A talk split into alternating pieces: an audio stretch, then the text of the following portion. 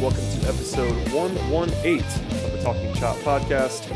I am your host, Brad Rowland, coming to you live on this fine Sunday evening. And joining me for the first time in what, two, three weeks now? Oh, no, wait, almost a week, a week and a half. I forgot you came on the midweek emergency draft edition, so it's not been that long. Eric Cole, what's up, man?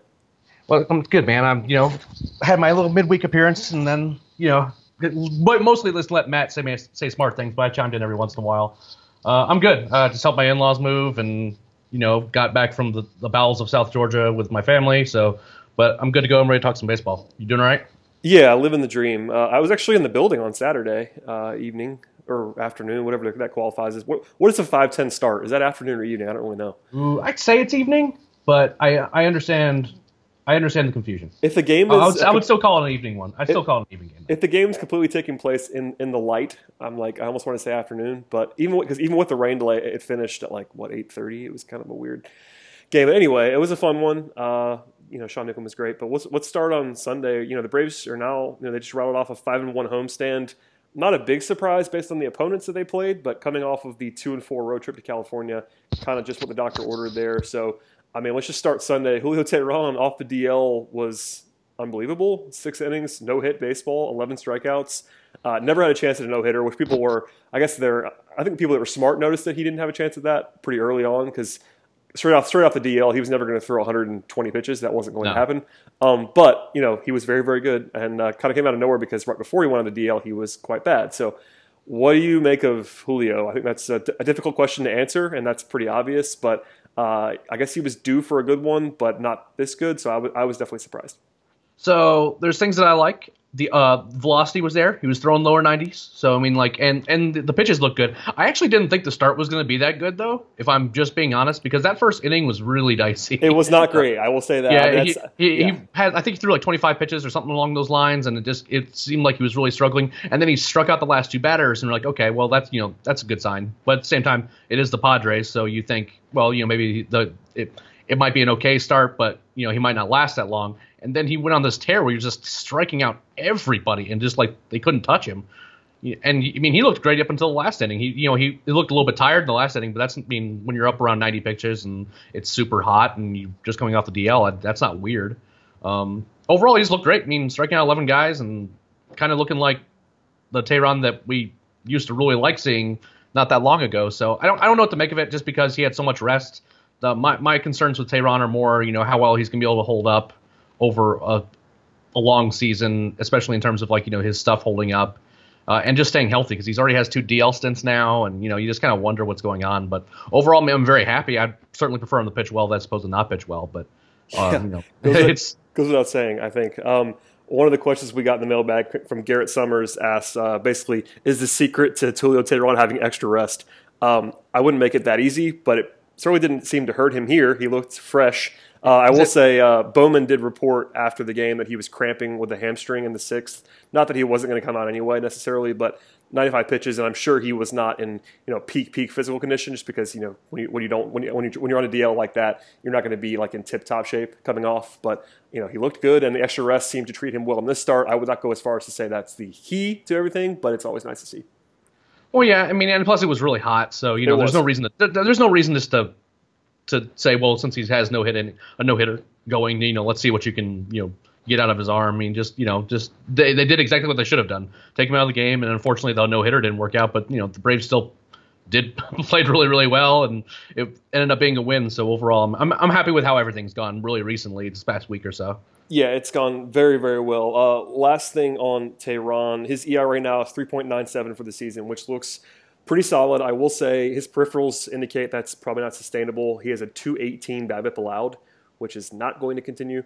Uh, he's walking more than four per nine, which is not great for a guy with his stuff. So my guard is up on Julio. If he pitches like he, like he did on Sunday, then obviously this is a different conversation. But in terms of overall takeaway, uh, this one start's not going to be enough to alleviate my concerns with Julio long term, but he does have a longer leash than somebody like Brandon McCarthy, for instance, because Julio is A, under contract for a while, and B, someone who's been around for a while and has proven to be at a higher level at times. So, you know, if he's throwing 87 miles an hour, he's not going to be able to to last. But today, what was he sitting? Low 90s, maybe 90. Yeah, 92. I saw I saw I saw some 93s. Yeah, that's so, fine. He can live there. That's not that's not bad, obviously, for him.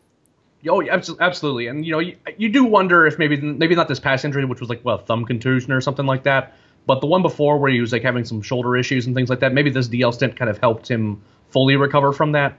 I know the peripherals haven't looked good, but maybe like that extra risk kind of had the tangential benefit of helping with the previous injuries, and maybe that that he can actually start pitching well again. I'm not saying that's going to happen, but like it's something I'm kind of keeping an eye on because I know the peripherals haven't looked good, but if he can kind of knock all that you know all that rust off and kind of get past some of these injury things and start pitching better. I'm not saying he's going to do what he did today like all the time, but you know I, I think he's a better pitcher than what he has been. So I'm not sure if it's a health thing or not. And if it's a long term health thing, that's a bigger problem. But if maybe you know getting past that minor injury, giving him a little bit extra rest, that might help too. So yeah, if, we'll if see. he's if he's healthy, I do think he is better than than the peripherals suggest he is this year. I'm not sure he's better than a 3.97 ERA because No, that's a- that's an acceptable number. but yeah, I mean the five, what- you know, his And I'm- xFIP's and I'm around not- five, which is ugly. and I'm not sure he's long term healthy. Like he, he, the guy already has a thousand thousand innings on his arm. Uh, he came up really young, and you know he's kind of an undersized guy too. I mean, there's a lot of things that I like about Teheran, but there's a lot of things I don't that are kind of that were kind of fringy anyway. And when you start when you start piling, piling up the mileage and you start having some injury stuff, you just worry that you know what's his long term viability. But you know overall, very happy with the start today, and you know hopefully that he's fully healthy because he I think he can help the rotation if he is. For sure. Um, before we get some to some big picture stuff with kind of where the Braves are uh, in the division and that kind of pecking order stuff, I should at least mention that the start that I got to see on Saturday in person um, was Sean Newcomb, who was awesome again. Um, 2.70 ERA for the season, uh, and he's living in a world where he can live walk right, walk wise. Only four, only only, only I say only only quotation marks, but four walks per nine, which is okay for him. Um, and he was awesome. You know, in the first inning, I actually same sort of thing as you today on Sunday was how I felt about Saturday's start with Newcomb. It was a little bit a little bit uneasy in the first inning, and then once that came to pass, I think he, I think he retired his last 13 batters. He looked pretty darn dominant. Again, it's the San Diego offense, so keep your guard up a little bit. But you know, Newcomb's been absolutely tremendous, and of course, the only run of that entire game on Saturday was the Charlie Culberson experience. Uh, with a his I- first home run that that wasn't a walk off or something like that. Was, Uh, uh, yeah, he had had like three straight, like his last three home runs before that were all walk off home runs, which is Um, incredible, honestly. and, and then and this one was still a game winner, just didn't happen in the bottom. Yeah, it was in the it was in the fifth, but it proved to be the only uh, only action. By the way, Culberson, as much crap as I've given him, and I think it's probably warranted in the grand in the grand scheme, he has all those huge hits this year and has a 94 WRC plus on the season. So he's been almost a league average hitter. If he does that, then I will not make fun of him anymore, even if he has the career 59 WRC plus, which Yeah. continues. But he's Yeah. been he's been very good in this weird utility role. I think he's played too much in the in a vacuum just because of the Acuna injury, but um, he's been better than I ever would have imagined he would be. Yeah, I'm a little surprised the Braves haven't given Preston Tucker more playing time. I understand that it's kind of a lefty righty thing in some respects there, But he I played against that- Cul- Culberson started against the righty this week too, and I was like, why is he playing and not Tucker against a right-handed pitcher? I don't get that. You know they they have their reasons, and I'm not maybe I'm not 100 percent certain what they are, just in terms of that that versus playing Preston. But at the same time, it's working. Yeah, so he's- I, he's I, it's kind of hard to argue with the it's kind of hard to argue with the results in in many respects. Uh, I do wish they could find more playing time for Preston Tucker, uh, external from the Charlie Culberson consideration. But they're they're getting contributions from a lot of these guys that I don't necessarily understand why they're giving uh, consistent playing time, but I also understand that there's a lot to consider, especially when you have guys injured.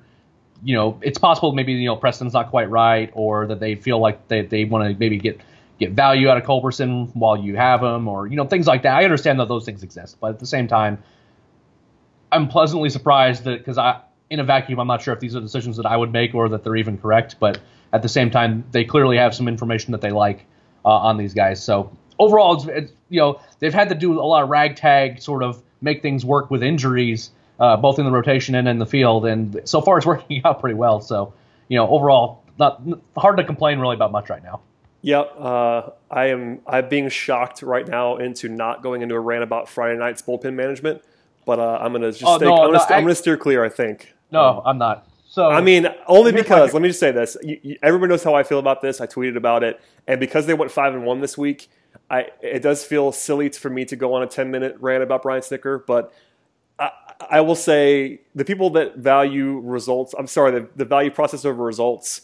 Uh, are having a hard time with the Brian Snitker experience this year because I think he's probably the NL Manager of the Year frontrunner, based on the way the award is usually handed out, which is usually given to a manager that has an overachieving team, uh, and that is what the Braves are at this point. So I think if the season ended today, he would win Manager of the Year, and I would laugh for 20 minutes when it was announced. But I think that is probably what I will say about it, and then I will let you rant if you'd like to. Okay, so I don't know if I necessarily have a rant because It was here's bad. my here's here's my here is my issue, right? The the the bullpen was managed exceedingly poorly poorly in that game. Matchups weren't played at all. You had a long guy in the pen that you should be able to rely on, and you didn't run him out there for reasons I don't understand until the game became a blowout. Now, external from that, that that is that is a bet. those were poor strategic decisions in my mind. Now maybe there was reasons why they didn't think Gohara could go that many innings for whatever reason. They did send Gohara down today, so maybe there was something going on where they didn't want to necessarily give him a bunch of innings because they were planning on that. That could have happened, but you know who they run Sam Freeman out against, who they run run Peter Moylan out against doesn't seem to line up with any logical way of thinking that I can really understand right now, that I can wrap my head around. Now, that said, there's two things that I consider when I'm looking at managers. One that that is very often trumpeted by those who support Brian Snitker, and that is that his ability to like manage personalities and deal with players. Leader right? of men is the word. A leader leader of men is the phrase we have heard a lot. I do not think that that is a non-zero consideration. I don't think I think that is a hard that's a hard thing to quantify. And for those of us who want to be able to quantify and understand why someone is good for an organization, you know, same thing with like a guy with being a good clubhouse guy. I think that players and people in organizations all agree that those are really good things. Yep. Right, I do not, and I think that Snitker is very good at it. If for no other reason, that all of his players would run through a wall for him and that and that does matter. We have to say that, that that, absolutely absolute matters. that absolutely matters, and he's very good at it. On the other hand, there is a strategic side to it, and what my issue is, and maybe I'm just wrong here. I just don't. I'm not even sure if it's really a strong net negative for Snitker because I think that like 90% of the decisions he makes, every manager would make, right? Because that's just that's just kind of how baseball works. Yeah, I mean, if you're if you're employed as a big league manager, I, I maybe not, maybe not ninety percent, but at least you know it's three quarters of your decisions are like could be made by any human in the dugout. Like, I, yeah, I any, any human being who has any familiarity with yeah, baseball. anybody who has that job, you have to assume can make eighty percent of the decisions. I'm with you on that. I just don't think that he adds anything from a strategic point of view, right? Yep, I totally So, agree. Um, that said, I guess my my overarching theme is yes, I agree with those who think that think that he is not the most like strategically strategic minded manager, and I don't necessarily disagree that, that he is a very good leader of men or whatever that means. Uh, but I would. I need. I can't evaluate that in a vacuum because ultimately, it what matters is who would replace him as an option, right? Because I don't think there's like this plethora of really good managers out there that are not gainfully employed. I mean, Joe Maddon's not going anywhere. you know what I mean? Yeah, I mean Um, the, the famous one that gets brought up, and I've I've done this before, is is the Bud Black thing. He was available when they hired Snitker, and I think he would have been a better option. But it's I, I'm with you that it's not as if there are guys that we know. I will I will say this that you and I, people outside of baseball circles, know are better managers than Brian Snitker tactically. I do think these people exist in the world, and my, one of my issues is that the people that really like Brian Snitker want to, you know, rightly trumpet all of the things that we that you just said, all of the off-field considerations. My thing is, you can have both. You're allowed Yeah. to be good at both things, and he's not Yeah, good at both it- things. That's, I, that's I my think thing. it, it certainly seems lazy to suggest that because the Braves have a good record and his players like him means that Brian Snitker is the best person for the job.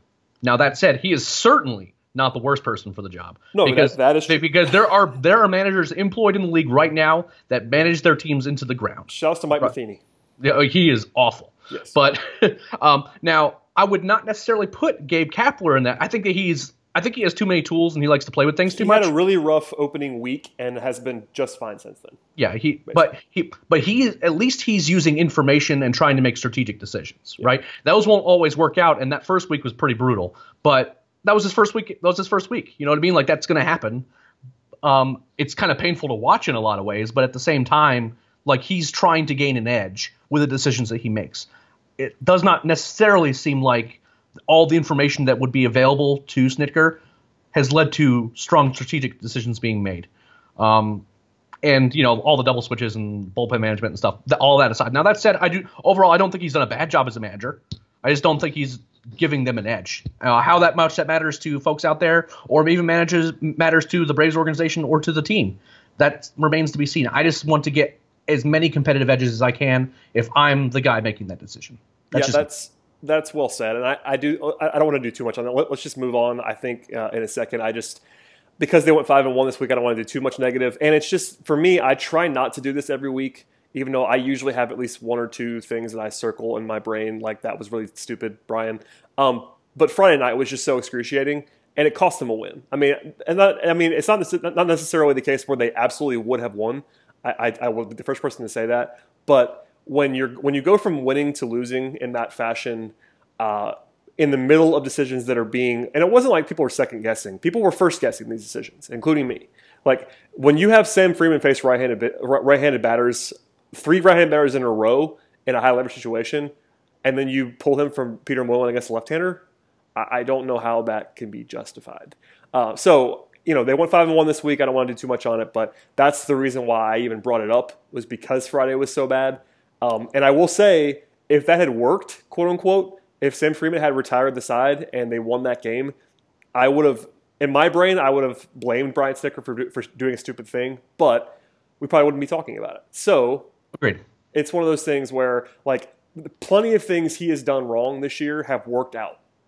Yeah. And by done wrong, I mean statistically. Like, doesn't mean, and by the way, doing the wrong thing doesn't always come back to bite you. It's baseball. Like, these decisions are very very fine tooth. Like you can't just do that. The, the, like especially the managerial decisions are very like there's like there's small margins most of the time. Yeah, it's 50, like there's like, like it's like 50 50 Yeah. Yeah, exactly. And more importantly, like there is information we're not available to, right? Like maybe a guy is not feeling well. You know, like there's there's reasons why you wouldn't play a guy or not play a guy. Oh yeah, so I mean that, that, that that's worth putting out there. So I mean like, and I I don't want to say that I'm like I'm crapping all over Snitker because ultimately, I mean you don't get to where the Braves are right now if you have an awful manager. It will not happen. If your legit manager is legitimately bad, yeah. like bad, bad, that it wouldn't happen. The last just, time, the last time we talked about Snitker extensively was when there was the bullpen debacle with uh, Winkler and Vizcaino being unavailable and then just kind of imploding in that game. I can't remember. That was a couple weeks ago now, and we found out after the game that they were unavailable. Now I don't know why they were unavailable, and he didn't really give a good explanation for that. But it's that's one of those times that where you're reminded that, I mean, we all we all kind of said in the moment like these guys better be unavailable, or what are we doing here? And they were unavailable, so it gave them a little bit of cover there. So again, that speaks to we can't know everything, and you know people that get mad at you and me and other people on Twitter. Um, for making these crit- criticisms, always point out that well, you guys can't possibly know. I'm like, well, I understand that, and if, if anybody says that they know every, all the information, then they're wrong. Like you and I are exactly. acknowledging right now, we we're never going to have all the, all the information. With that said, you know, with the, you, you can see information we have, the information you have. Like there are decisions that are just bad by the math. Like Sam Freeman facing right-handed batters is bad by the math. Like almost in every single circumstance, especially. Uh, I can't remember which one of the right-handed batters in that in that circumstance. Oh, it was Hunter Renfroe has huge platoon splits and it was like, oh, cool. Sam Freeman's your worst reliever, probably, if not worse, one of your two worst relievers, and he's facing a right-hander in with the game on the line. That's not a good idea. Um, anyway, let's move along. Let's move along here. We've done too much on this. Uh, I promised I wouldn't rant, and I did it anyway. Uh, okay, more, on a more positive note, let's do that. Uh, the Braves are now up three and a half games on the Nats, which is, uh, I believe, the it's season the high. Middle number? of June. Yeah, it's Brad. a season high number. It's the middle of June. That's crazy. Uh, this is just one projection system. Uh, I've been the guy who's you know sort of assigned myself slash been assigned by Chris to um, monitor all the projection systems on behalf of Talking Chop. This is just one of them because it updates in real time. But as of Sunday evening, 538's projection model has the Braves finishing 89 and 73, and it has them with a 60% chance to make the playoffs and a 37% chance to win the division. Those are all season high numbers. Uh, and basically across the board, all of the systems are now higher on the Braves than they've ever been. That makes sense considering their record. But um, I mean, it's as you mentioned, it's the middle of June. It's June 17th. They have the day off tomorrow on Monday. Uh, it's you know obviously time to get excited to a certain extent. We've been excited for a while, I think, at least relative to expectations.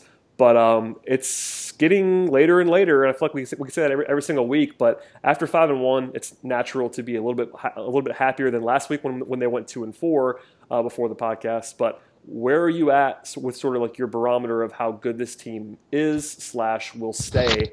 Because that's the big question.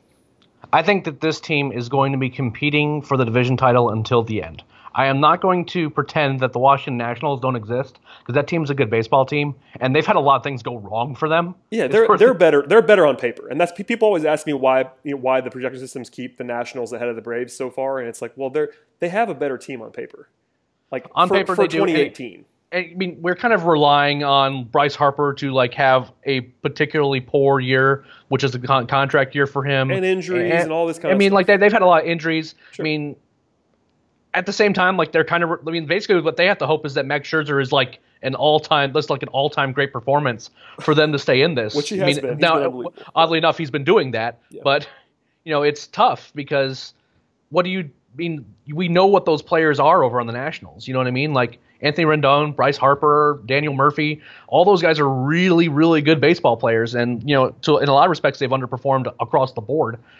but they're still right there. Pretending like they're not going to go on another run, or that they're, you know, they won't give a Bra- the Braves a tough series or two down the line. I mean, that that's going to happen. You know what I mean? Uh, but the Phillies have faded, which kind of makes me feel better because one, I mean, the Braves don't have to play them again for a while, but you know, ha- not having that third team to kind of continually sneak up and be be another team that could possibly pass you uh, if you have like a, a slightly rough stint. That that makes me feel better about it because ultimately I always thought the Nationals were going to be around. I was just always skeptical about whether or not the Phillies and their offense was going to be able to to keep up, and it doesn't look like that for right now anyway. It doesn't look like they're going to be able to. I feel I'm I feel very good about their at the very least being a legitimate competitor for a playoff spot. Um, there's so many things that can happen over the rest of the season that I'm not willing to say get too excited beyond that. Other than that, they're going to be in this race for the year. I really, unless something like catastrophic injury wise happens, because the way I look at it is they went two and four on the West Coast road trip, which is nothing new, and they didn't really lose ground in the race. Then they gain a bunch of ground in this homestand, which puts them at three and a half games up. And this team just get is going to get better because Ronald Acuna is coming back, so we don't have like these weird lineups like we had in the, the lineup today. Uh, at some point, there's gonna I, there's gonna be something that's gonna be happen at third base. I don't know. It's gonna end up being a trade, or Austin Riley gets healthy and they end up bringing him up. I just think that the team there there's a lot of things that are not really going right for the Braves, but they're making it work because Freddie Freeman is the best player in the National League right now. The the rotation's pitching really well, and they're getting timely hitting when they need it. Uh, and that contrasts to the first month and a half of the season where the rotation was only okay, but everyone in the lineup was hitting 400. Yeah. You know, they're, they're they're finding lots of different ways to win when not everything's going right, and they're going to get healthy again. They're going to get more help, and they're going to be competing with a general manager that's known to make moves to fortify a, a lineup in a playoff run. I I just feel like that the if it, if something bad was going to happen and they were going to drop off in the race, it would have happened already. Yeah, I guess that's how. I, No, I, I'm with you. I think, you know, I've, I my mo is to be skeptical and sort of a centrist in this kind of way. Like when the when the team was awful, I was usually a little bit higher, and when the team was supposed to be good, I was usually a little bit lower. That's just kind of my brain, and um, that's just how I am. But and even a couple weeks ago, maybe three, four weeks ago, I was definitely still saying, you know, you know, gun to my head, I say I think this team wins, you know, 82 games, something like that. I think right now. I'm not going to predict, that, they, that they win the National League East because I think, again, Washington is better. But if they win the East, it will no longer surprise me, which is a big step for me to say. Like that, you know, even two, three weeks ago, I would not have said that. It would have still been a surprise to me. Now, it might be 60 40, it might be 70 30, but um, I think the Braves can win the East, and I think they are absolutely going to be in this thing until September. Um, that's crazy considering where we were in March, but here we are. Um, and I guess we should we should we should we should at least transition. I have we got a couple of questions. We're gonna save these for the end, but let's just do it now about trade deadline stuff. People asking about the bullpen as a potential target area because of the fact that um, you know outside of the you know big three or four in the bullpen, there there are some issues as we talked about before with Sam Freeman and Peter Moylan and a couple other spots also, you know, hypothetical stuff on at third base on Twitter about, you know, there was one deal making the rounds that was uh, this is absolutely fake. It was a it was a hypothetical, but it was uh, I think it was Cristian Pache for Manny Machado straight up, who who says no kind of thing. Um, and then there was another one, a couple another couple about Jacob Degrom um, because obviously the Mets are not playing well. Uh, it's tough to it's tough to talk about Jacob Degrom because uh, he's he's on the Mets and the Mets are not going to want to trade with the Braves. But uh, there's all these fake trades and kind of stuff like that. I still think third base is the most important spot, as you mentioned, because you know, all, all due respect to Johan Camargo, I think he's still best served in a utility role. Uh, he played second base today, for instance, which we'll talk about in a second.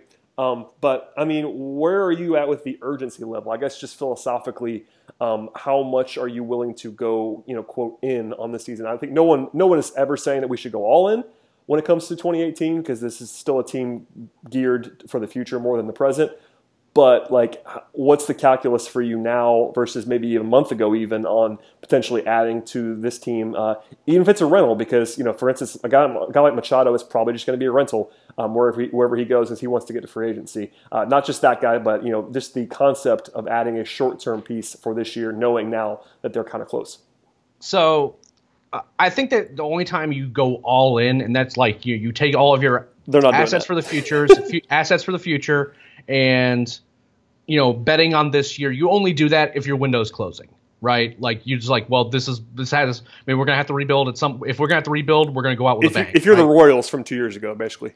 Exactly. You know like there's teams that exist in that like i mean the, the nationals for example right? Like they're like at some point they're going to lose all these guys and you know then that, that then they'll have to start back again. I mean they, they have some young talent coming so maybe that that that calculus is a little weird but at the same time I think that they if they're not making calls on the relievers that are on the market because that is a, a market that seems particularly strong in terms of the talent level on the trade market. I would be if they're not making those calls, then they're doing it wrong. Because I mean, between the Padres, like they have Brad Hand, there's Kelvin Herrera, there's Zach Britton's. You know, assuming the, the Orioles do anything remotely logical and actually start trading people, you know, like there's there's there are like legitimate arms out there for the bullpen that you that the Braves could bring in, and they have the prospects to do it.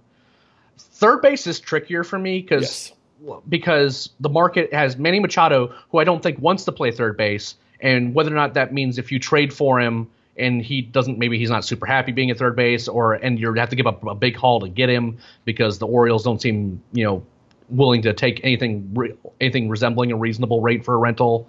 You know, then you have Mike Moustakas, who seems like a great fit, but then you kind of look at the numbers and realize that he hasn't really been hitting since like the middle of May. Yeah, and let's let's talk about him real quick. There was a, a big conversation over the weekend about actually, I think it was started by our by TC's own Sam Meredith. I think he was sort of the person that was parodying this the most uh, about how, about the fact that Johan Camargo isn't any worse than Mike Moustakas. Basically, was the, was the discussion.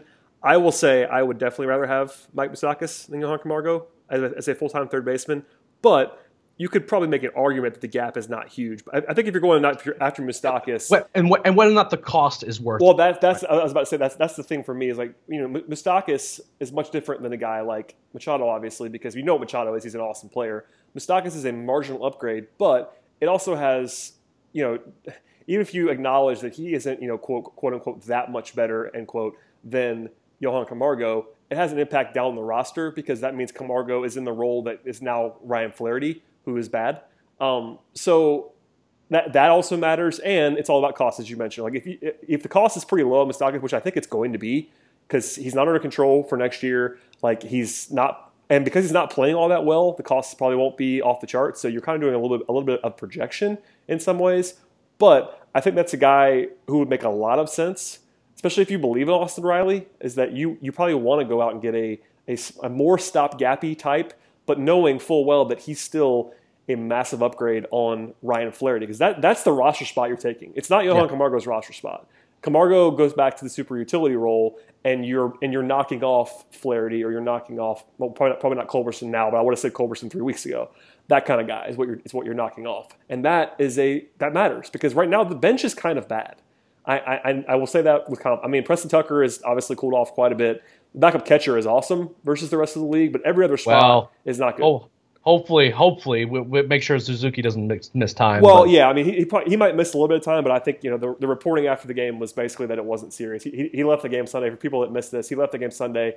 Um, it looked pretty bad, but his quotes afterwards and the Mark Bowman report that I read, it makes it seem like he's pretty much avoiding anything serious. Like it might be a 10 day DL stint, maybe but it's not going to be anything beyond that. It looks like so. You know, fingers crossed. That's a good point. But uh, my overarching point was that the bench is not good outside of whichever backup catcher you want to put on that list. Um, every other spot I think could use some upgrading, frankly. Um, yeah.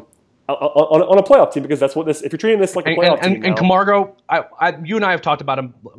Even up until last year, is like he's kind of the guy that we hope Jace Peterson would be, which is like a super utility guy. I still think you can you can you can play him anywhere. You can, and he, he doesn't embarrass at the plate. He doesn't. I don't think he's necessarily going to be a great hitter as like a good enough hitter to be an everyday guy.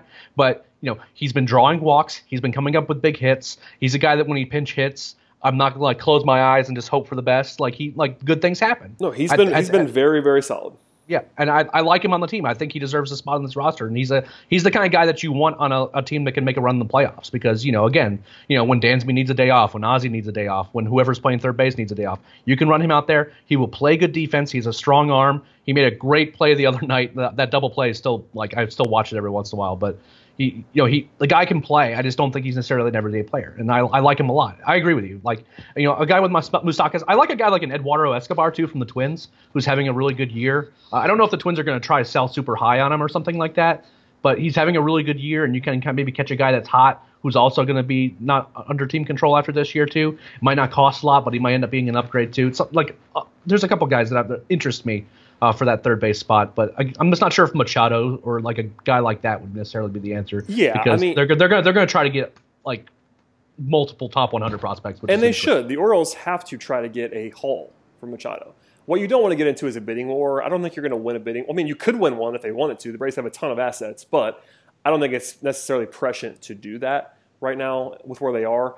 But I think they should be looking for an upgrade at third base. And even if it's a small one, I think it's worth exploring. You know, you know, everything's based on cost. We have to say that. Um, like, I actually think I would do the Cristian Pache for Manny Machado trade that was fake. Um, I think you probably wouldn't, knowing you, but maybe I'm wrong. Uh, probably, I probably wouldn't, but that's more just my. I don't like paying premium prospects for rentals. Yeah, and like, it's, not, it's not. It's not. It's not a question of like trading good because like you're gonna have to trade good prospects to get good players. Like I'm not. I'm not my, that way about it. Yeah, my, my, thing is it's probably gonna take you more than that in a real world scenario. If you're the Orioles, you're not doing that. I don't think, and the Braves might not either. So that that that, that tells you what it's going to cost, and I do think it's reasonable to say Machado for three months is going to cost more than the Braves are wanting to pay, and that, that's probably going to be the, the, the end result of this, in my opinion, is that they just don't want to even fool with that because Baltimore, if Baltimore's smart, they're going to ask for the moon, and they should. I mean, and it sounds like they are. Uh, they they probably should have traded him before you know the trade deadline oh, this yes, year. They could they, they could have gotten an actual King's ransom if they had done that. Yes. But you know, nothing Peter Angelos and that crew does makes any sense. They don't no, participate. In the, they don't they don't participate in the international free market. They signed Chris Davis to these large extensions, and now he's like putting up one of the worst seasons in like baseball history. I mean, it's it's yeah, there's nothing going well over there, so it's, it's kind of hard to tell what's really going through their heads at any given moment. Yeah, they're a mess in Baltimore, but yeah, okay. I always, always wanted to always say that, and I do think bullpen is a spot that makes a ton of sense, only because and there's a lot and there's a lot of options too. There's options, and they don't cost as much as position players. They just don't. Like nope. you could probably get a, a quality bullpen option for in the Brave system like a top 30 kind of prospect, one. Yeah. Like that kind of stuff is what they should be doing because I, I understand the Braves have some good relievers on this team right now. You know, Winkler, Vizcaino, Minter uh, are guys that you are comfortable with. But if you get to the playoffs, you need more than those three guys.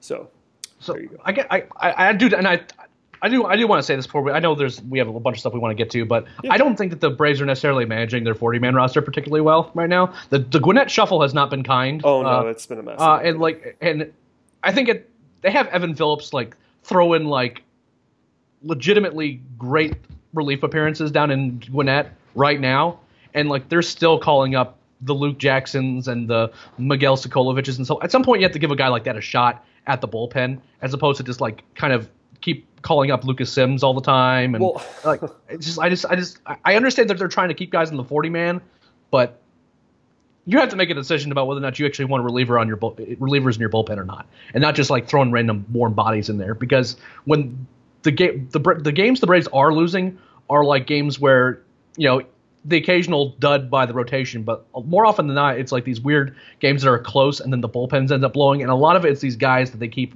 running out there in like in suboptimal situations when they have better options available in the organization. Yeah, and I just I just don't think I just don't think it's been managed particularly well. That's just me. I totally agree, and that's actually a good bridge to let's talk about let's talk about Luiz Gohara for a minute because I ranted about this a few days ago.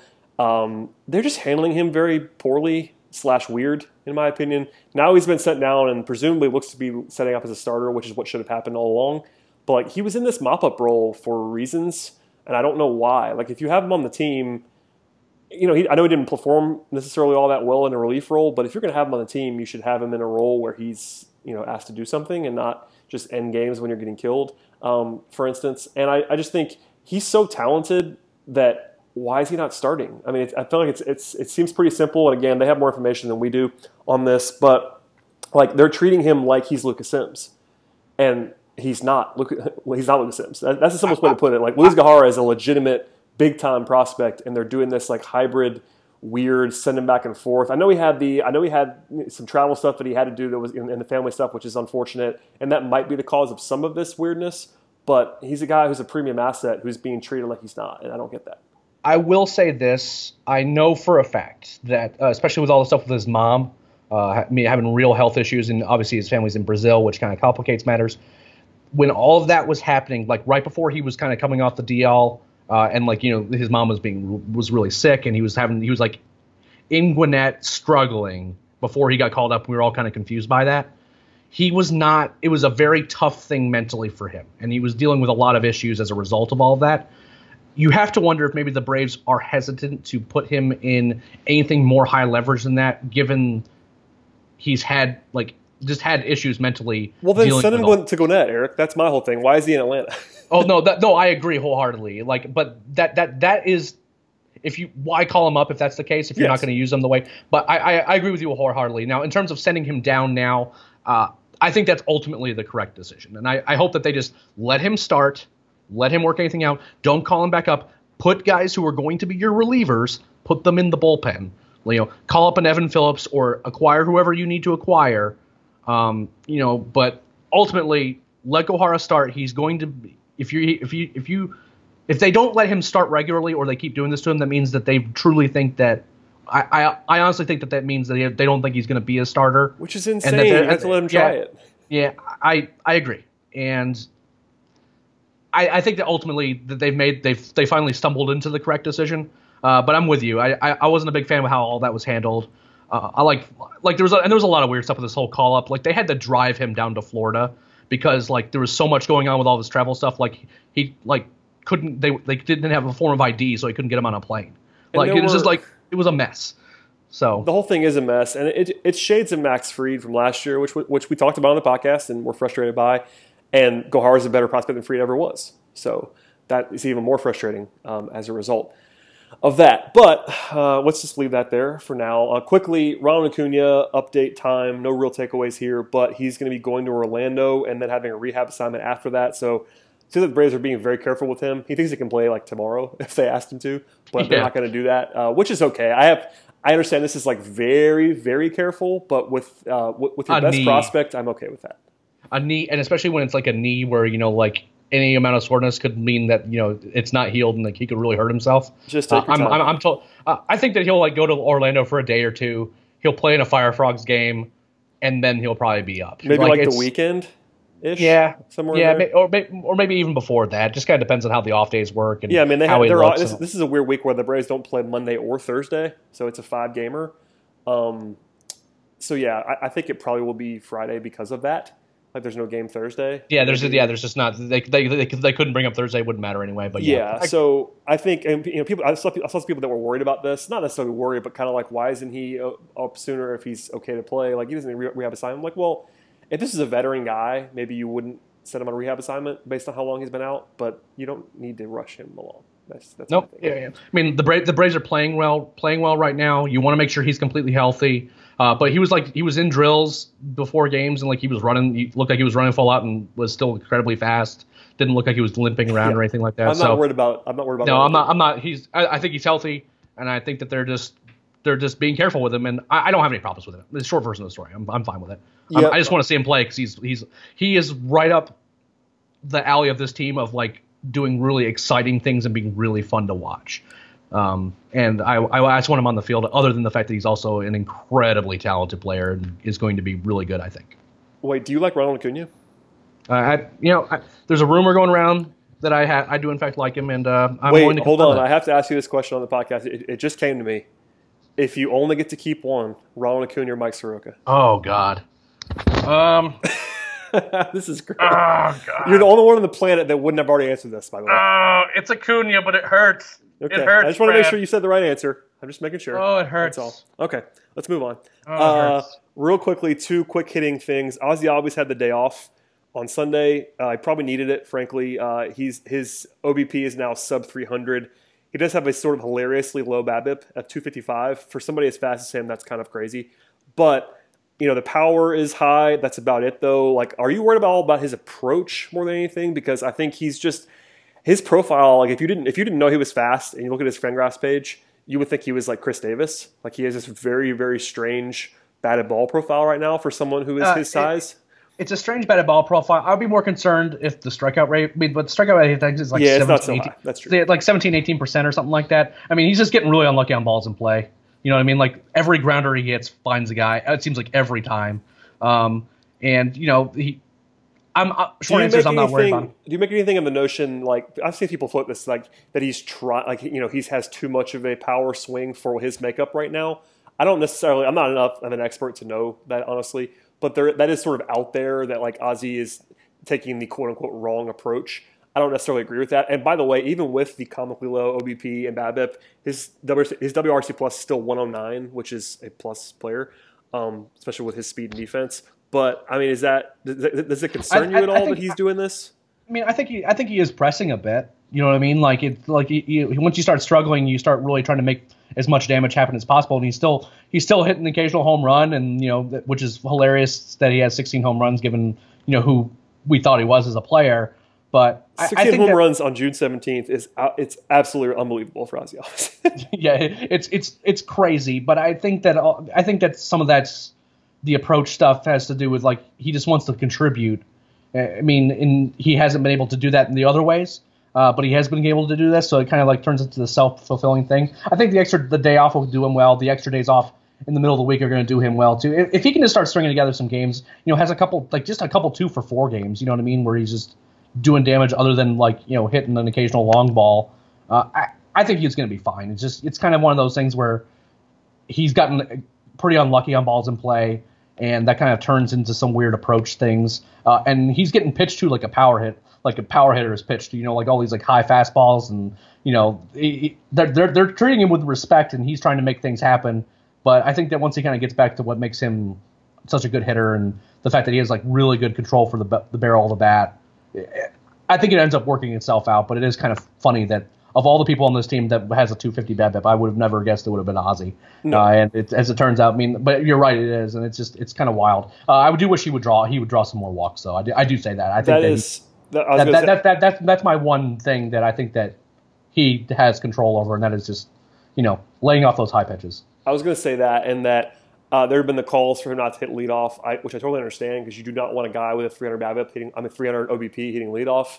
Um, he's got to take walks. That's one thing. Like I, I think his BABIP's going to come back, and he's going to have a higher batting average than he has now. But for him, if they think he's going to be a leadoff guy moving forward, which I don't necessarily think, but if if the Braves want him there, if Snitker wants him there, he's got to take walks. He just does. Yeah, Like- I mean, like his entire career in the minors, like he's the guy that drew walks and he- he got on base, and it's just I, I I just think that for these first couple months of the season that you know he struggled to start the year, like just couldn't nothing seemed to go where it was supposed to go. Then he started hitting home runs and was doing really well, and now he's pressing again because he's been struggling a bit, and it just kind of turned into this kind of weird year that he's had. It's still a good year, but you know I think that overall he'll end up being closer to what we think he is. Uh, maybe less power numbers, but he ends up doing a lot of the other things that we want him to do, so it ends up working out. Yep, uh, I'm with you uh, 100% on that. And Ozzie's still good at baseball, so I'm not overly worried. Uh, last quick hitter, Mike Foltynewicz is on the DL, which is Yep. not what you want to see for the guy who's been your best pitcher this season. But uh, are you worried, or is this a weird DL mani- manipulation situation? Because there have been some rumblings that he's not all that injured, for instance. Yeah, I mean, it's they considering that they've already basically said that he's going to be starting, like Yes. he's basically missing one start. Like I think there's a little bit of, you know, roster manipulation happening there, and it kind of makes sense. A little bit of creativity from Alex Yeah, I mean, yeah, yeah, yeah, a little bit of, you know, yeah, take take a day. You know, it kind of it kind of works out in this regard because I don't think they really know what to do with this rotation. Uh, I don't think that. I mean, McCarthy's the obvious one to kind of remove from the rotation, but I don't know if they necessarily that's something that they want to do very highly, like very much. I think they would prefer him kind of continue to be able to pitch until maybe they can take someone to take him. Yeah, uh, they don't. They'd love to trade him. They're not. They don't. They don't want to DFA Brandon McCarthy. Which, yeah, that, and, and, and by the way, they're going to put him, they're going to put him in the bullpen if he's healthy. They're not going to just DFA him. I don't think yeah. they'll no, I think. I think he'll, he'll he'll stay on the roster. Which I mean, which whether he, him in the bullpen's kind of an interesting profile, but yeah, I mean, as a long man, you know, regardless, you, you, you don't you don't cut that guy. He's not been as bad as people would say that he is. Like he's not a great major league starter by any means, and there have been some moments where he's looked pretty bad. But I don't think he is. I mean, he's better than Lucas Sims or whoever. You, I mean, if you or Matt Wisler or if you want, if you want to have the the long reliever random guy, he would be better than those guys at the very minimum, obviously. Yeah, so. I mean, it's a good problem to have. The Braves have a lot of pitchers. Well, and, and I as, think as, as, it turns out, as it turns out, the rotation's turning into a strength on this team. I'm going to say a controversial statement. I think Anibal Sanchez is not going to have like a sub two ERA. I'm sorry, but you know what? Just ride, just ride the heaters while we had them, Brad. First, oh no, Ryan, if he's like, good, I mean, Ryan Flaherty was leading the league in hitting. We Jesus. all knew it wasn't going to last. I still enjoyed it. I mean, it was funny in a lot of ways, but I know I, am just, and all, all due respect to Anibal Sanchez, who actually has been pretty decent in his past. Yeah, it, not not yeah. re, not recently, but in his past, he's been pretty decent. But keep pitching him until he, till he's bad. If he has a bad start or two, then you got to take him out of there. But as long as he's doing this, you got to keep pitching him. I, I get that and it it does it does it also it passes the eye test. Like he's been pitching well. Like he, no, he hasn't looked terrible. He's locating his pitches really well. Um, that's that's kind of the thing. If he stops doing that, then you know he he'll give up a lot of home runs. You'll know right away if he's done. Yeah, he'll yeah, it'll be two innings, four home runs later, and like, well, okay, yeah, well, it's going to be. I don't want to do too much on the rotation because we just do that every week. I feel like right now, but uh, it's a it's not a it's not a problem to have too many guys. We'll just say that. And Folty will be back soon. If he was really injured, I would worry, but you know, he of the two point what one six ERA, all star level pitcher.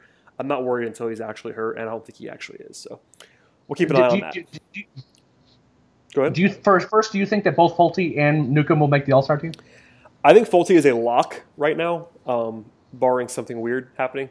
Uh, Newcomb could miss it, but I think he also could make it. He's sort of the one that's on the line. I think Folty is, you know, bar again, barring some sort of implosion in his next start or two, he's in. Um, Newcomb. I, I really, I really, really wish that Newcomb hadn't had like his last start was obviously great, but the one before that where it was rough.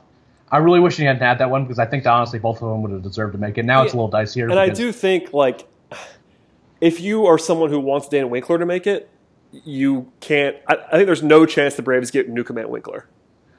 Um, I, I think I, you know Newcomb's more valuable. There's obviously no de- no debate about that. Winkler would be a good story. He's been awesome. Um, but middle relievers, usually that kind of guy is reserved for someone who just needs an all star. Like if this, the Padres needed Brad Hand, for instance, like somebody like that. Um, I think I don't know if the season ended. I mean, if the if the voting ended today, I would probably tell you that Newcomb sneaks in, but it would be close. Yeah, I can agree with that. The baseball All-Star game is so interesting. And let's transition there now because we talked about the voting. Uh, we have not talked about the voting yet because last week it hit on Monday after we after we recorded. Um, it's just so weird because you have the every team has to have an All Star rule. Um, if you just took the best 25 guys, it'd be a lot easier a lot of the time. But you have to try to pick out the guys who make it from teams that don't deserve all stars. and that makes it all the more difficult. Um, anyway, let's talk about the voting, though, for now, once we are past that. Um, Freddie Freeman's an absolute no doubter. He's running away at first base. Ozzie Albies is leading at second base, um, albeit by a much smaller margin over Javier Baez. Uh, Dansby, Dansby was second last week uh, but by a lot behind Brandon Crawford at shortstop. Uh, Kurt Suzuki in third at catcher, which is funny considering he doesn't really start most of the time. Uh, Johan Camargo at third, at third base, made me laugh heartily. And Nick Markakis in the number two spot in the outfield is a thing that's happening um, for uh, justified reasons because he's been really good. Uh, although he has cooled off a little bit lately, but uh, yeah, lot, lots of Braves on this list. Let's just put it that way. Uh, you know, aside from Freeman, who's an absolute no-brainer, probably the, the NL MVP right now. Anything else strike your fancy on this list of things to discuss? Uh, I just want to say that I am so happy that Braves fans are the, the fan base that everyone hates this all, All Star game all season. That it's like stuffing the ballot box because there are people who do not deserve All Star berths that are getting a lot of votes, and that's just because the team's doing really well and the fan base is rewarding that. Um, it's crazy to me what how how that's going. I mean, Freddie Freeman is a very deserving like deserves to be the NL vote vote getter th- th- given his performance this year, but I mean, that's kind of a general problem with the whole All Star process because, you know, giving the fans this much power is a little bit silly. But, you know, in past years, it was the Cubs, the Royals, the Yankees, you know, Giants. Dodgers, yeah, Giants, that were just getting a bunch of guys in just because of a really engaged fan base uh, and not necessarily because of merit. Um, I think that the, ga- the guys who are seem to be locks or pretty close to it deserve it. You know, the you know Ozzie Albies has played really well at second base. Uh, that's a position that you, in terms of offensive production anyway, um, and just overall production, I think that Ozzie I mean, has he is a he's a plus plus defender at second base too. he- he's really really good. Just in just in general, and the, the, the competition there, there's a lot of really flawed players at that position. I think he deserves the spot. Uh, Freddie's obviously we already talked about. Markakis has played really really well. Uh, I I am interested to see what happens when Ronald Acuna returns because that like when he returns, if he starts hitting like crazy, it's going to get people all excited about him again. Yeah, I mean he he shouldn't be an all star No. year. no, Um, just because he missed he missed a lot of time. But Like, the even if- voting is close enough where he could get there with some boost from Braves country. I will say. I- well, I will say that say this: the voting in most of it doesn't really bother me, but I do not. I do think that there's a lot of bad happening in the in the in the outfield. It has nothing to do with Markakis. I mean, Lorenzo Cain is having a great year for the Brewers, he's and he has no and he has no chance of And, and it. Is sixth. And with all due respect, what are we doing here? Yeah, Uh, I same mean, with Acuna, who's missed a ton of time and is fifth. So Yeah, I mean, I mean, look, I would rather Braves fans be engaged and stuff the ballot box as opposed to all these guys not Sure. getting the consideration they deserve. Yep. But it, it does highlight the problem I have with the fan voting part. It's just that it's not. Yeah, I like it as a mix, which is what the NBA does. I think it's still too much probably, but the NBA has this like weird like triple thing where it's like fans, teams, and players all vote. like some like some weird algorithm. Yeah, but at least it's not pure fans because fans often screw this up. In basketball, it's a little bit easier because the stars are just so apparent. Like Yeah. it's it's almost hard to screw it up a little bit to a certain extent. Usually, there's And- probably a pretty pretty good success right there, but in baseball, it's so, it's weighted such towards fan bases, uh, specific fan bases and- that like when if, like thank God the Cubs are good because if they were bad, it, they would be stuck in the ballot box anyway. So- Yeah, and then we'd have be, we'd have a pretty awful NL All Star team. But yeah, I mean there, there was the one year it was like was it six or seven Giants or six seven six or seven Royals on uh, it was the Royals that they like. They, was Because the wasn't they it on. the- old friend Omar Infante? Like that was yes, like the it- Omar awful- Infante was the was the, the most egregious of them. Yeah. but it's uh, I don't know. It's a it's a it's a weird thing that because I'm happy that it's happening because. I'm kind of glad it's happening to the rest of the league as opposed to happening to our guys. Like Freddie Freeman being one of the best hitters in the league and like like having to like getting in on like the last possible vote and all this other stuff. But Yeah, he's he's a very deserving runaway at first, even with quality guys that are at first base around the league. But and by the way, this is the voting. We're talking about voting from Monday, January. I'm sorry, January, June 11th. The update is going to be new on Monday the 18th, so please keep that in mind. We're, we're recording this on the Sunday the 17th before the new voting comes out, so it's going to change, I'm sure. Uh, I just think we are in a place where, I mean, who should be all stars right now? I mean, Freeman should be a lock. Albie should be there. Mark Markakis should be there. Markakis should be there, although I'm not sure he should start, but he should be there at least um, based on his hot start, and he probably is going to start based on the voting lead that he has. Um, that's probably it. I mean, the pitchers obviously. I think Yeah, Felty pi- Evans pi- is a pitcher, which is weird that like pitchers aren't aren't voted for, but position players. I mean, it's whatever. Um, uh, that that's a different tangent Do you, altogether. do you think Newcomb should be in? Like, should be? I think I- Folty we have to agree should be in, but Newcomb yes, is a I. I I do think Newcomb. I do think, think Newcomb should be in. I think that like the numbers that he has are other than the walk rate, his numbers are really good. They're they are softened and the walk rate is better than it's ever been. Yep, and he's had two bad starts, and he is on his way to being a very exciting young pitcher. I th- and I I think it would be good for just the game of baseball to have a guy like him in there. But that said, I mean the starting pitcher, I mean starting pitchers for the All Star game. You, there's always going to be deserving guys that miss out. You know what I mean? Like I can name a, a bunch of guys that are really, really good that were having really good years, and some of those guys aren't going to make it in at all. You know what I mean? So it's it pitchers in general because with the way they get picked is you know you'll you'll pick some good starters, but then like the, then what do you do about relievers? Because you have to give those guys time too. There's only nine innings in an All Star game, uh, except in the weird ones that go to extras. But you know, you you want to give relievers love too. So I I think he's an all star pitcher. Whether or not he gets in, I'm not going to be like completely outraged if he doesn't get in. Yeah, it'll, it'll be close um, regardless. Now if there now if there is no Brave starting pitcher in the All Star game, which like there are permutations if you kind of look through all the starters that are in the name. Folty's got to get in. Yeah, I, I, I agree, but at the same yeah, time, that that that that would get certainly get me hot. But at the same time, uh, I think Folty's Folty's more the deserving of the two. I think they're both all stars. Yeah, you only worry if Folty has a bad start coming in the next week. Um, if he has a bad start, that might hurt him. But currently, with a 2.16 ERA, he's, he's getting in. I'm pretty sure. Yep. Um, all right, two quick dark horse candidate Anibal Sanchez. Oh, jeez. Uh, two quick prospect related mailbag questions, which means a lot of you on the podcast. Uh, first one comes from Daniel. When is the earliest we could we could possibly see Touki and he asks, he, and he throws in, I would assume the start of next season. I will throw in as an addendum. People have been asking if we could see Touki in the uh, in the weird hybrid high end prospect bullpen role later in the season. Is that a possibility for you? Uh, I think it's a possibility. I think that would be a waste in a lot of regards, but I. I call that the David Price, which is one the first time. First time I remember somebody doing that was when he first came up with Tampa Bay and was like basically their closer. Well, well, well, well Chris Sale too. Uh, Adam yeah, Wainwright. Adam, Adam Wainwright's another example. Sure. Yeah, all those are all those are guys that did that with. I I I worry that he'd be so good in the closer role that they might not try to get him out of there. Um, and he, he has been so good for Mississippi because I mean, if you look at the numbers, the numbers are obviously really good. I mean, striking out everybody and all that jazz. The thing is, like you know, the walk rate, he's still walking guys, but he's not missing like he used to. You know what I mean? Like like he has he definitely has control of his stuff. It's just like he's not getting close calls, maybe partially because of the like the reputation of him not having the best command, but also because double A umpires aren't very good. There are plenty of times where I've seen him like get to a like a full count against a guy and he throws like the pitch that I would have like wished he would have thrown and he just didn't get the call. You know what I mean? Like it when he's making those kind of strides in his development, where he has like his fastball, he changes speeds on it really well. He's locating it. You know, the breaking ball is obviously still the breaking ball, but he also has like more of a, you know, it's kind of he, he can either throw like a one that just to get over for strikes to show them he has the breaking ball, and then he also has the the crazy wipeout one that you know is like highlight reel where you're getting the chase out of the zone.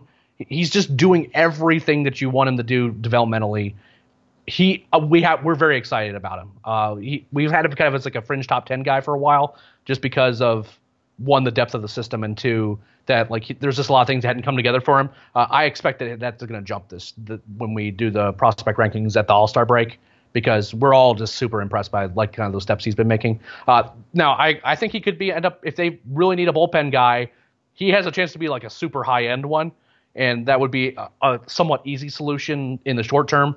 Uh, I don't know if that makes decisions in the long term any easy, any better though, just because I think that he you have to at least try him as a starter. It's the same thing I've always said about Folty. I was never super high on Folty as a starter because I just didn't think that he was going to ever kind of be able to kind of rein in some of the things that drove us crazy about him last couple years.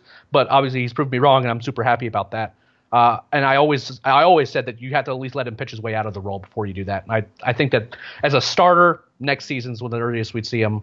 But otherwise, and probably mid next season, not not in April. Is that where am I wrong? Uh probably. Um, I think that he does end up getting. I think he'll end up getting promoted to AAA kind of one once that mid season minor league promotion spree happens. Yeah. Um, and you know, from there we'll see. Because once you're at AAA, you're just down the road, and the Braves have shown if you're just down the road, they'll yeah, they'll bring you in. Yeah, they'll bring you in. Unless you're uh, Ronald Acuna. Yeah, I mean, and they're gonna have to they're gonna have to add Touki to the the 40 man for Rule Five considerations anyway. So you know, it's not as it's not as that if he's gonna be on the 40 man, you know, see what you got. Um, I I think September call up's not the craziest notion in the world at all. Yeah, I think that that would be in a bullpen role almost certainly. I can't imagine him starting this year. Um, right, or am I wrong about that? I mean, I think a lot of crazy things that have to happen. It involve like McCarthy like one, around. One percent chance of him starting a game this year. Yeah, because you guys have to look at who's ahead of him, right? I mean, you still have Allard too on top of everything All, else. Allard has been great down in the AAA. He doesn't have the strikeout numbers that you necessarily want, but like. But they would certainly like, start like Allard before Touki in the majors this year. Yeah, and, and, and Max Fried's on the 40 man roster. Sure. At some point, you have to give him a chance to start.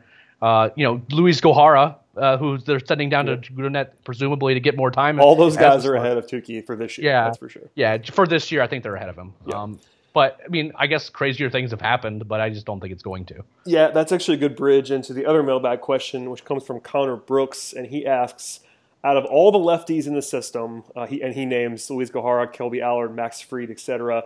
Who do you think has the best chance of being a good major league starter? And he notes that Sean Newcomb is not included because he's in a different category. Ooh, um, I, I, think the best chance is Gohara just because he's had success at the major league level, uh, and Fried and Allard have their own questions. That that's the short answer. Anybody younger than that worth noting in this discussion? Like not maybe not younger, but further away, I should say. Um, I mean Kyle Muller's. You know he's I'm just he's asking. another guy.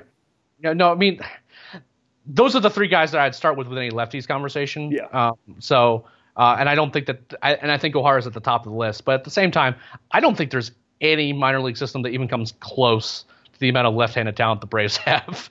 there's so many guys that you just go, this guy could be a major league starter, and it makes you wonder what's going to happen in 2020 because there's going to be so many young guys that are going to be major league ready, and I don't mean obviously trades are going to have to happen and you know crazy things happen in terms of injuries and all that, but it it kind of once you kind of list out the guys, like these are all the pitchers, who's not going to make it, and you don't necessarily can really bet against any of them just because you they all do a lot of things really well, um, which is certainly a great problem to have, but at the same time, it kind of makes you wonder kind of how they deal with the logjam.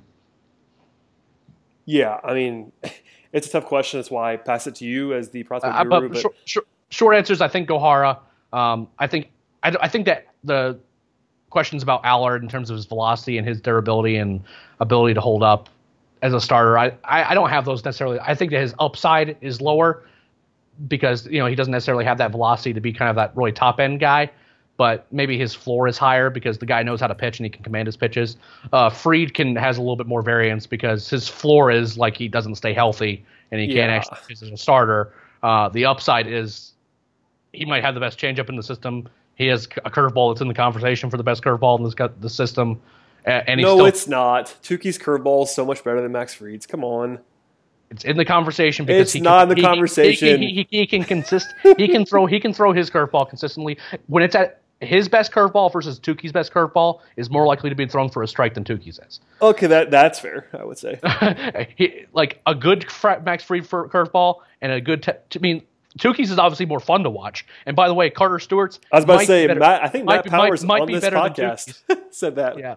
Um, uh, it's the Braves just have so, so many great pitchers. Like there, there's so many different ones you can fall in love with. I wouldn't really have any problems with any one of them. But um, uh, I, Fried's ability to curve, command his for curveball is really really good, and his his velocity's been kind of up and down a little bit, but he still can throw hard. So there's real upside with him. So I wouldn't have any problems with anybody banking on any one of those guys. There's reasons to, in a lot of different ways, but ultimately, I think the best, the one with the best shot is going to be Gohara. Uh, and if for whatever reason starting doesn't really work out for him, and the Braves decide to make him a bullpen piece, a guy that can throw 98, a lefty that can throw 98 with that slider in the bullpen, yeah, sign me up.